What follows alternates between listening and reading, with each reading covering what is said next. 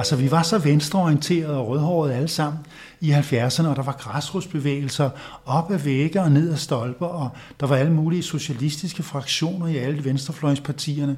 Men hvad fanden blev det egentlig til? Altså nul og niks rent faktisk, ikke? Og hvad var det, der gik galt dengang? Og den særlige vinkel og perspektiv, som jeg har på det nu, det er, jamen det, der gik galt, det var sgu organiseringen.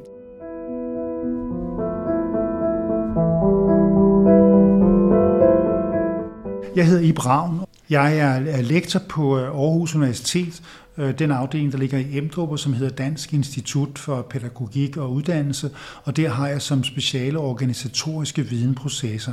Det vil sige, hvordan organiserer man mennesker omkring videndeling, sådan i, øh, i en professionel og arbejdsplads sammenhæng. Det er det, som jeg har forsket i at skrive en, en håndfuld bøger om.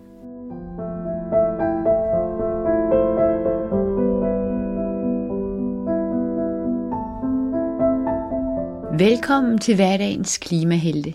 En podcastserie, hvor jeg møder dem derude, der rent faktisk handler på de udfordringer, vi skal have klimaløst. Og denne gang skal du møde i Braun. Han ved rigtig meget om mennesker, sociale relationer, fællesskaber og om, hvordan vi motiveres. Især det sidste er jeg optaget af. For hvordan motiveres vi til at blive en stadig større og voksende flok, der tager handling i forhold til den nødvendige grønne omstilling. Episoden har jeg delt i to, for der er mange ord og meget på hjerte. Anden del begynder med et spørgsmål fra Katrine, der under en demonstration spørger ind til, hvad der egentlig skete eller ikke skete dengang i 70'erne. Vi skal tale om selvbestemmelsesteorien, som er en teori, der giver rigtig god mening i forhold til klimakrisen. Og så har jeg også bedt to unge tage ordet og blande sig i samtalen. Jeg hedder Line Aarhusen Fosgaard. Jeg er journalist, og jeg skriver og podcaster om den grønne omstilling. Velkommen til anden halvleg.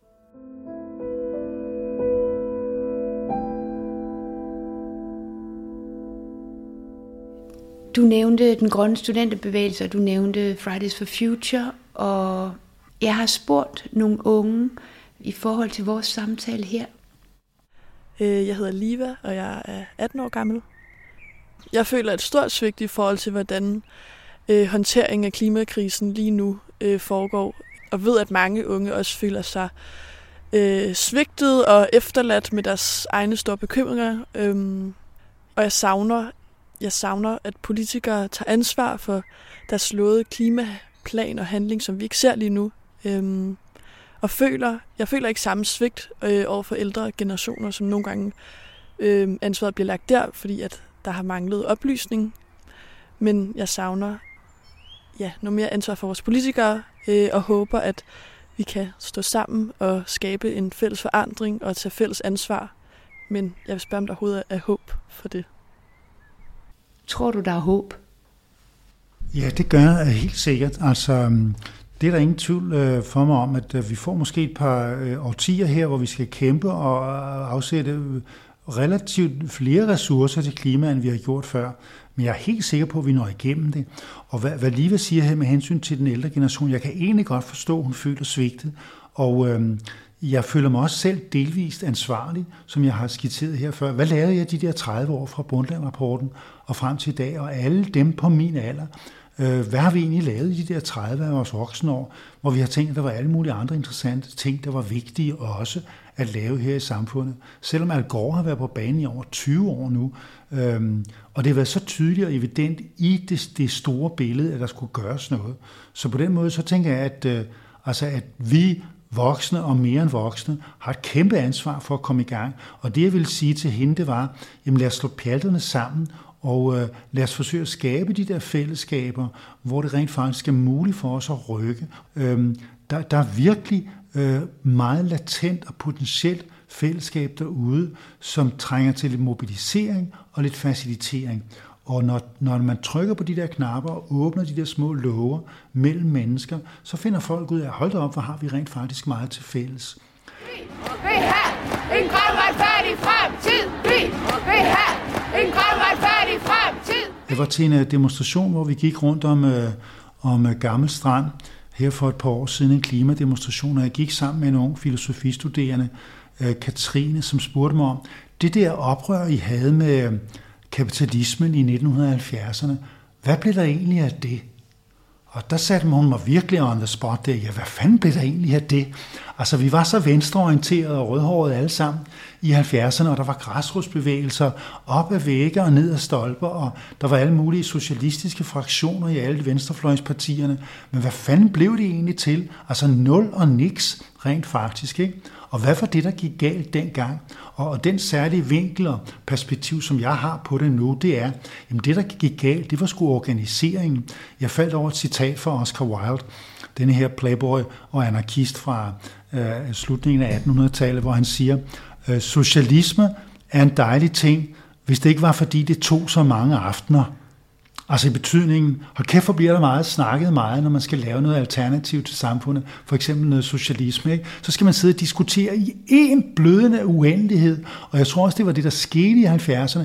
Det hele gik op i snak, og vi har jo en god lille eksempel på det fra Monty Python's Life of Brian, hvor øh, The Palestinian People's Front sidder og diskuterer, om de ikke skal gå ud og være aktive, og de fremlægger den ene motion efter den anden, som bliver seconded, og de stemmer om det, og de får ikke udrettet noget som helst, fordi det bare er snak. Og det har i en vis forstand været de anti-autoritæres eller de anti øh, øh, skisma, eller hvad kan man sige, eller øh, kajnsmærke, at der har været så meget diskussion og snak, og så lidt handling, og at det ligesom gik op i, uh, i hat og briller i virkeligheden i løbet af 70'erne. Og uh, man kunne jo godt sige, hvis det var lykkedes os, der var imod borgerskabet og kapitalismen i 70'erne i vores uh, ungdom der, at gøre op med den, og specielt gøre op med forbrugerismen og med de fossile brændstoffer og alle de der ting, der lurede på horisonten dengang, så havde vi været et helt andet sted i dag.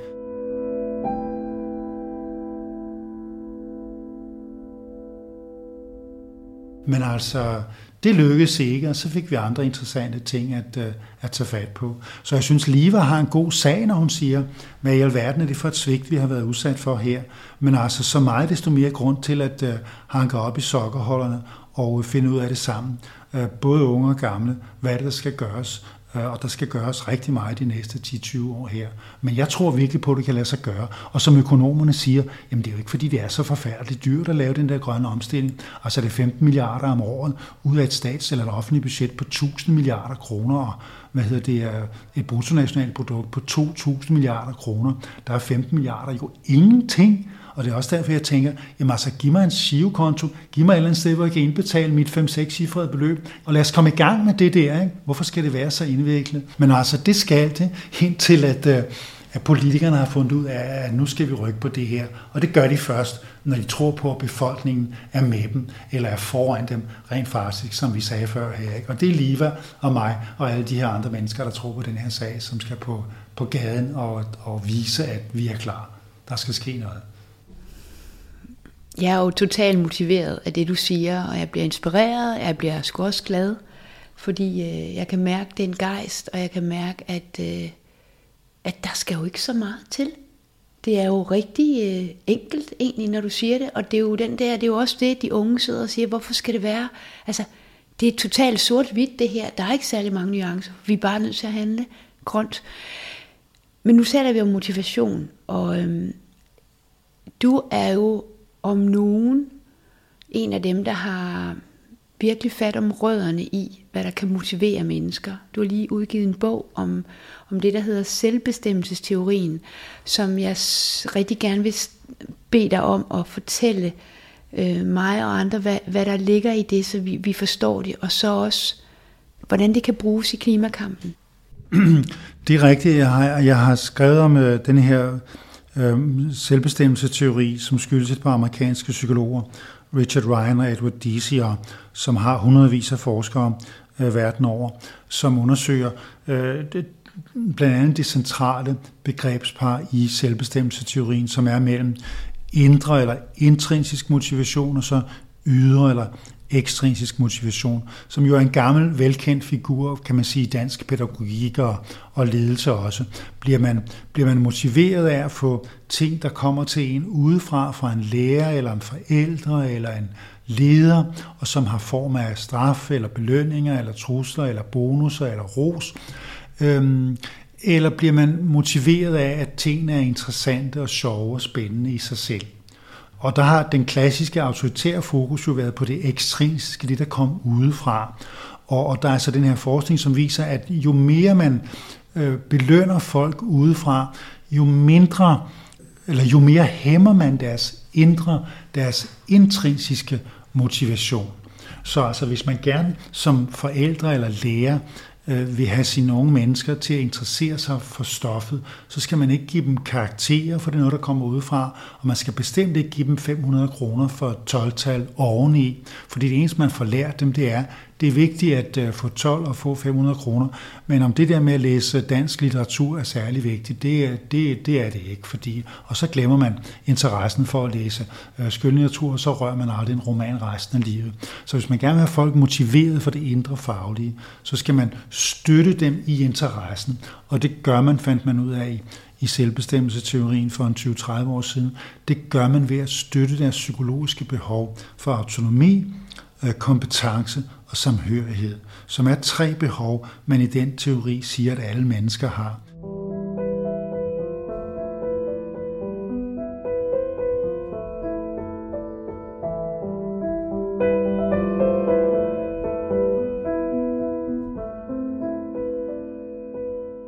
Vi har brug for autonomi i betydningen. Opleve, at vi selv kan vælge, hvad vi gerne gør her i livet. Opleve, at vi ikke er underlagt pres og kontrol, opleve, at vi tager ejerskab for vores handlinger, at de ting, vi gør, er autentiske i den forstand, at de er udtryk for vores dybe interesser og værdier, vi står inden for dem det er autonomi. Kompetence, det er, at vi har behov for at opleve, at vi er dygtige, at vi kan udrette noget. De hensigter, vi har om at, at ville handle på vores autonomi, også bliver til det, som vi er, havde planlagt. At vi kan flytte den der sten i verden. Og det tredje behov for samhørighed, og så for relationer, for venskab og fællesskab, omsorg, kærlighed sammen med andre mennesker. At de tre behov har alle mennesker.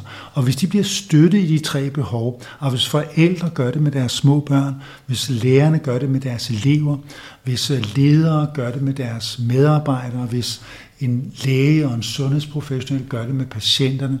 Hvis man støtter folk i deres tre behov, så de oplever, at de sidder i førersædet i deres eget liv, de kan udrette noget, og vi gør det sammen med nogle andre mennesker, vi godt kan lide. Hvis folk oplever de tre ting, så er de også motiverede. Så gør de gerne de ting, der er fornødne, og som skal gøres i den her sammenhæng. Så behøver vi ikke at trække pisken eller guldrøden frem og puffe til dem udefra, fordi vi har skabt optimale betingelser, et godt læringsmiljø i skolen, en tryg familiesituation derhjemme, hvor der er ressourcer og tid nok, Øh, og en god og humanistisk arbejdsplads, hvor vi laver fornuftige ting og bidrager til verden omkring os. Der vil man gerne være, der vil man gerne gøre det, der skal til. Så det kan man sige, det er det, der er lærer nu i den her motivationspsykologi, det er at finde ud af, jamen, hvad er den indre interesse for de her ting. Og det har forskerne så forsøgt at sætte i relation til meget af det arbejde, som man rundt omkring forsøger at gøre med at motivere folk til at handle miljøansvarligt. Og der har været en del undersøgelser af, hvis man gerne vil have folk på en arbejdsplads affaldssortere og være mere opmærksom på deres indkøb, hvor de bruger og papir og sådan ting, jamen så er det ikke en god idé at have præmier og trusler og belønninger og den slags ting. Det er en bedre idé at sætte øh, noget internt støttende arbejde i gang, som gør det nemt for folk at gøre de her ting, som gør det interessant, som øh, øh er tilpas øh, øh, overkommelige udfordringer, så de føler, at de rent faktisk er i stand til det. Du skal sortere tre ting, du skal ikke sortere 12 ting for eksempel, det er for indviklet. At gøre det i et fællesskab, hvor det er kollegialt, at vi Øh, indretter den her nye indsats på en sådan måde, at vi gør det øh, i fællesskab og gør det sammen og støtter hinanden med at gøre det. Så man støtter de her tre behov, og derigennem øger motivationen for de der hvad kan man sige, øh, hverdagsagtige ting, som en klimaforandring også kræver af os alle sammen.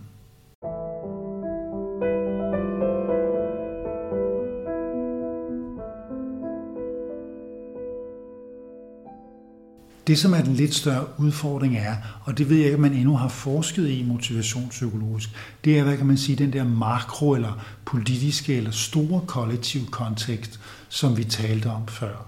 Men hvor min fornemmelse det er, at, øh, at det, vi har talt om her med, at gøre det interessant og varmt og vedkommende at stille sig op og vise, hvad er det, man tror på, og hvad er det, man gerne vil have. For eksempel i en demonstration, eller når man i alle andre sammenhænge er sammen og gerne vil udrette eller vise nogen og fortælle og videndele med hinanden, jamen så er det øh, etableringen af denne her øh, øh, venlige og inkluderende kontekst, hvor der er plads til os, og hvor vi kan gøre noget, vi synes er interessant, og hvor vi kan udrette noget sammen. Jamen det er det, der skaber motivationen for det. Snarere end de ting, som jeg tror mange unge mennesker lader sig, eller bliver øh, paralyseret eller lammet over, nemlig øh, trusler om, at verden går under, eller øh, fremtidsudsigter, som er så store og så langt borte, at jeg ikke kan gøre noget af det, bare opleve det som væltende ind over mig. Det er helt oplagt, at den følelse, den er ikke fremmende for motivationen, for den slår bare benene væk under en. Så i den forstand kunne man sige, at, at vi med den her teori nok kunne pege på, jamen opsøg det nære fællesskab, hvor man kan gøre noget øh, sammen. Og det er også derfor, at, at de her forskellige klimabevægelser er så udmærket steder at gå hen, fordi der vil man opleve andre mennesker, der også er optaget af den samme sag, og forhåbentlig kunne oparbejde det fællesskab og den gensidige støtte for den her sag, som vi interesserer os for, så vi kan udrette noget med den. Og det at passe på hinanden, det er også at tage ansvar for den verden, vi lever i, og tage ansvar for vores fælles miljø. Og derfor så vil vi gerne have jer til at synge med på den næste sang, vi vil spille. Det er en sang, I kender, måske. Den hedder Imagine af John Lennon. Og I kan jo lige finde teksten på jeres smartphones. Det gælder bare om at synge så højt, som vi kan, så vi kan blive hørt. Er I klar på det?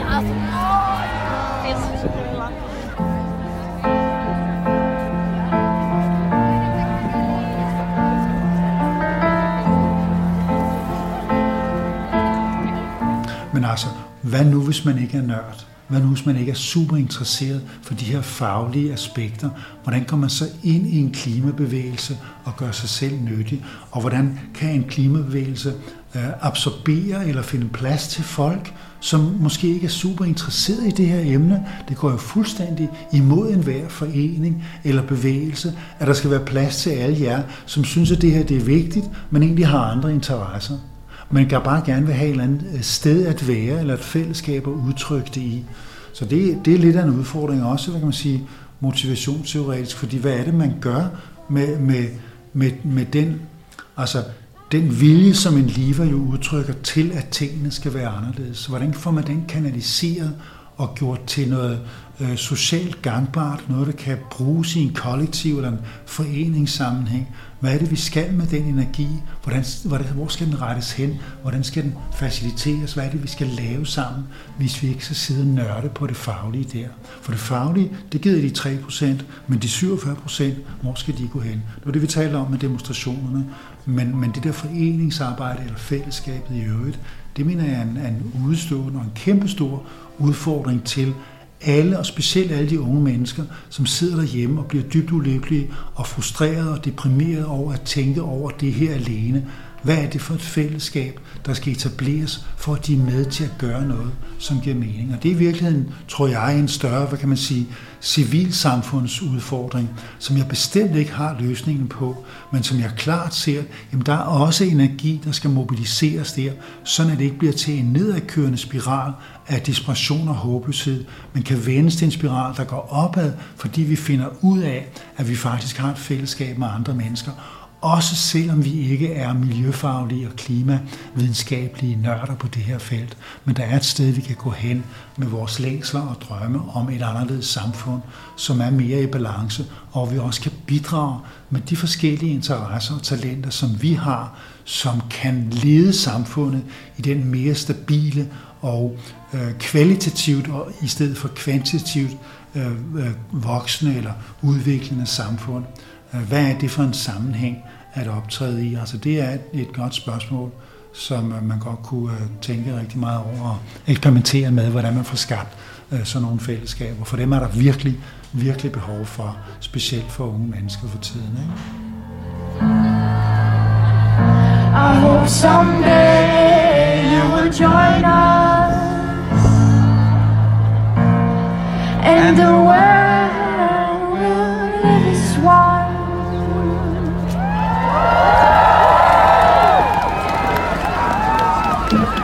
Tusind, tusind tak. Tusind tak. Jeg tænker, der er jo også nogen, der skal lave skiltene og bage kagen og hæppe. Altså det er jo det der med, at der er plads til os alle, og der er nogen, der er dygtige, og som er agitatorer, og så er der nogen, der er, der er praktikere. Og sådan. Altså jeg tænker, det er vel det der med at få sagt, der er plads til alle i det her, i det her fællesskab. Ja, det er fuldstændig rigtigt, det er der. Altså det har du, det har du ret i. Altså til enhver demonstration eller, eller offentlig indsats er der nogen, der skal have, øh, stå og, og lave mad, fordi nu har vi været ude i seks timer, og nu har vi brug for noget at spise. Øh, så på den måde er der jo plads til alle mulige talenter, og det kan jeg også se i min egen forening med gode penge, at alle de ting, som folk kommer med, dem skal vi sætte i spil, fordi det, det giver en levedygtig forening. Og at man så i øvrigt også er interesseret for sagen, ja, det er jo kun godt. Men, men det er en ekstra udfordring, det her. Dem, der ikke har noget at bidrage med til sagen, hvordan kan de føle sig som en del af denne her helhed, hvor det faktisk er nørderne, som får den største, hvad kan man sige, prestige, og hvor man let kan komme til som ikke nørd eller som ikke fagligt interesseret i stoffet, til at føle sig udenfor. Fordi man kan jo ikke deltage i de der faglige diskussioner om de seneste øh, energitiltag og power to x, hvordan det nu går med det, og alle de der tekniske detaljer, som dem, som synes, at det faglige er interessante, er på spidsen af. Så i en vis forstand er der en slags, hvad kan man sige, øh, øh, top til bund, eller øh, ekspert til øh, menigmand, øh, udfordring, at det er så vigtigt, at der er mange, der er engageret i det her. Og også for de unge menneskers egen psykiske velvære, at man ikke sidder derhjemme alene, men man kommer med et sted og bidrager i en eller anden sammenhæng her. Mm. Og jeg ved ikke, om der er noget at gøre ved det, altså fordi man kan jo sige i alle sammenhænge, også der, hvor du er spiller i en badmintonklub, jamen hvis du, hvis du er på første holdet, så får du mere prestige, end hvis du er på fjerde holdet, selvom I har det lige sjovt alle sammen, når der er klubfester for eksempel. Ikke? Det er måske noget, der følger med. Men altså, særligt i et fagligt, øh, på et fagligt område som klimaet, mm, hvor det ikke nok bare ligesom at have en politisk mening, mm, der synes jeg, der er en særlig stor udfordring i at skabe plads til øh, alle. Øh, alle dem, som gerne vil have et bedre samfund, men som ikke orker at sætte sig ind i alle de der tekniske og naturvidenskabelige og biologiske osv. forhold, der er omkring det. Men altså, det har jeg sagt før her, og det, øh, jeg er sikker på, at bevægelserne allerede er opmærksomme på det, og jeg kan kun altså understøtte øh, de bestræbelser, der er for, hvordan får vi inkluderet alle, og hvordan får vi skabt øh, det der rum for et fællesskab, hvor vi alle sammen kan få kanaliseret vores længsler om et anderledes samfund ind i en rimelig, i en rimelig ramme. Ikke? Jeg talte jo med Søren omkring motivation, fordi vi to vi skulle tale om motivation. Jeg hedder Søren, og jeg er 22. I forhold til det med klimaet vil jeg måske tænke, at motivationen kommer af, at retorikken omkring det ikke kun er negativ og insisterende, og enten så handler vi nu, eller går jorden under-agtigt. Den slags øh, retorik, selvom den er sand, den kan godt få unge mennesker som mig selv til at føle sig overvældet og nærmest lammet, for vi har mange andre ting på vores tallerken og ting, der sker i vores liv, så det er svært at, og omvælte hele vores hverdag i forhold til at skulle gøre en forskel for klimaet. Altså for mig selv føler jeg i hvert fald, at det handler om at fokusere på det, der er lade sig gørligt og realistisk, der hvor jeg er. Og så gøre de små ting til sejre, i stedet for hele tiden at sige, at der skal mere til, fordi så, det er også et, et, ligesom et skub til, at man har lyst til at blive ved og gøre mere, Øhm, det, den retorik, der er omkring lige nu, det gør i hvert fald, at jeg hurtigt bliver kørt ud, og det føles som skruen uden ende, og det kan godt være frustrerende.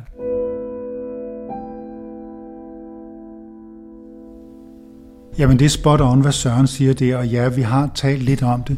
Øhm, og det er den der med, altså, og det er jo direkte truslen truslen, hvor motiverende er den.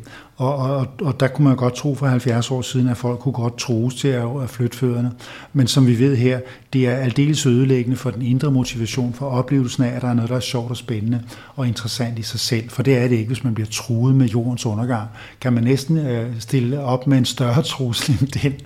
Øhm, så det er helt oplagt, at den retorik, at den er måske god til at skræmme, han er sagt, en forældregeneration øh, med et eller andet, men den er bestemt ikke god til at mobilisere lysten til at forandre noget. Og det han peger på i stedet for, hvor kan vi gå hen for at finde ud af, at der er håb, og der er fremtid, og der er en anden måde at være sammen på. Det er virkelig det, øh, det, er det frø, som, øh, og hvis vi skal snakke motivationsteoretisk her, så er det jo helt oplagt, jamen det er den der intrinsiske motivation, hvor vi sammen med andre finder ud af, hvad er det, der er interessant at være, at være sammen og arbejde med på denne her sag. Og hvis det handler om at lave ratatouille til de øh, 400 demonstranter, som vi har ansvaret for i aften, så er det det, vi 10 gør, og så bliver det fedt i sig selv, og det bliver noget, der bidrager til den større sag, vi har gang i.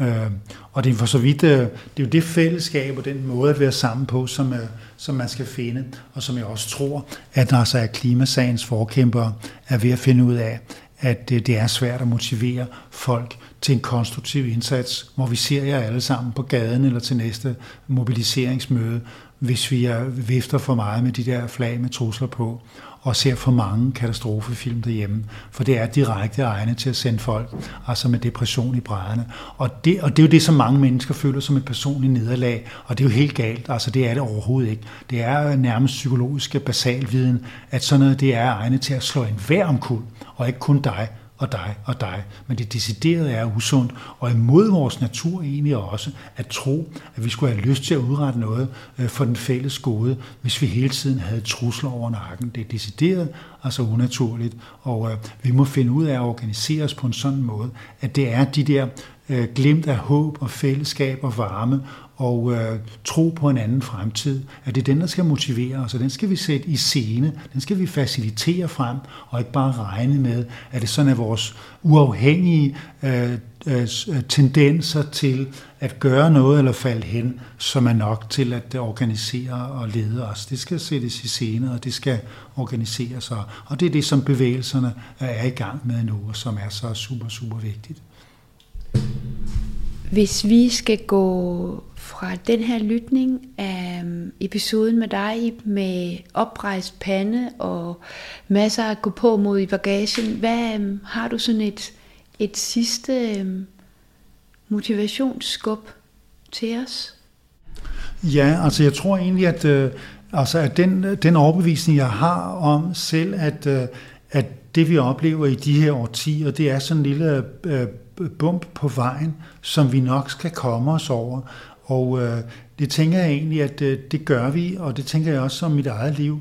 Altså de øh, to, tre og fire årtier, jeg selv har tilbage her, at der er så meget, der er så spændende og så vigtigt ude i verden, at øh, verden øh, bare har opført sig ordentligt. Og det skal nok også komme til, hvis vi er nok, der vil det og insisterer på det. Øh, fordi at øh, øh alternativet slet ikke skal tænke på, og det kan det kan slet ikke falde mig ind egentlig at overveje det seriøst, fordi det projekt, vi har gang i her med vores lille blå planet og livet på kloden her, og menneskeheden og det enorme fællesskab, øh, som vi er, øh, sporadisk har, og i det lange udsigt kan have øh, med øh, alle nationerne og alle folkeslagene her. Det er virkelig et, øh, et fantastisk perspektiv, som er en slags øh, opgave og gave, vi har fra evolutionen, at det er vores ansvar for det her pund forvaltet ordentligt, og øh, få, øh, få gjort noget ved det enorme potentiale, vi har som mennesker sammen. Og den tanke er jeg så fuldstændig gennemstrømmet af, at øh, jamen det her med klimaet, det ordner vi.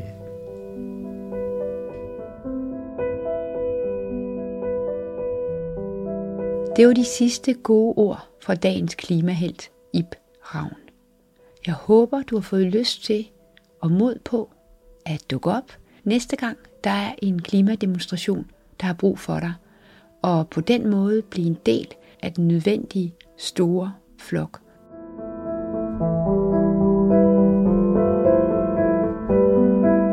Du kan finde alle episoder af Hverdagens Klimahelte, der hvor du normalt lytter til podcast, eller ved at gå ind på min hjemmeside www.detendergrønt.dk Tak fordi du lytter med, og pas godt på din og min verden. Jeg har her i episoden brugt lydklip fra en af de sidste store klimademonstrationer inden coronaen kom. Det var den 29. november 2019. Imagine af John Lennon blev sunget af bandet Eufori.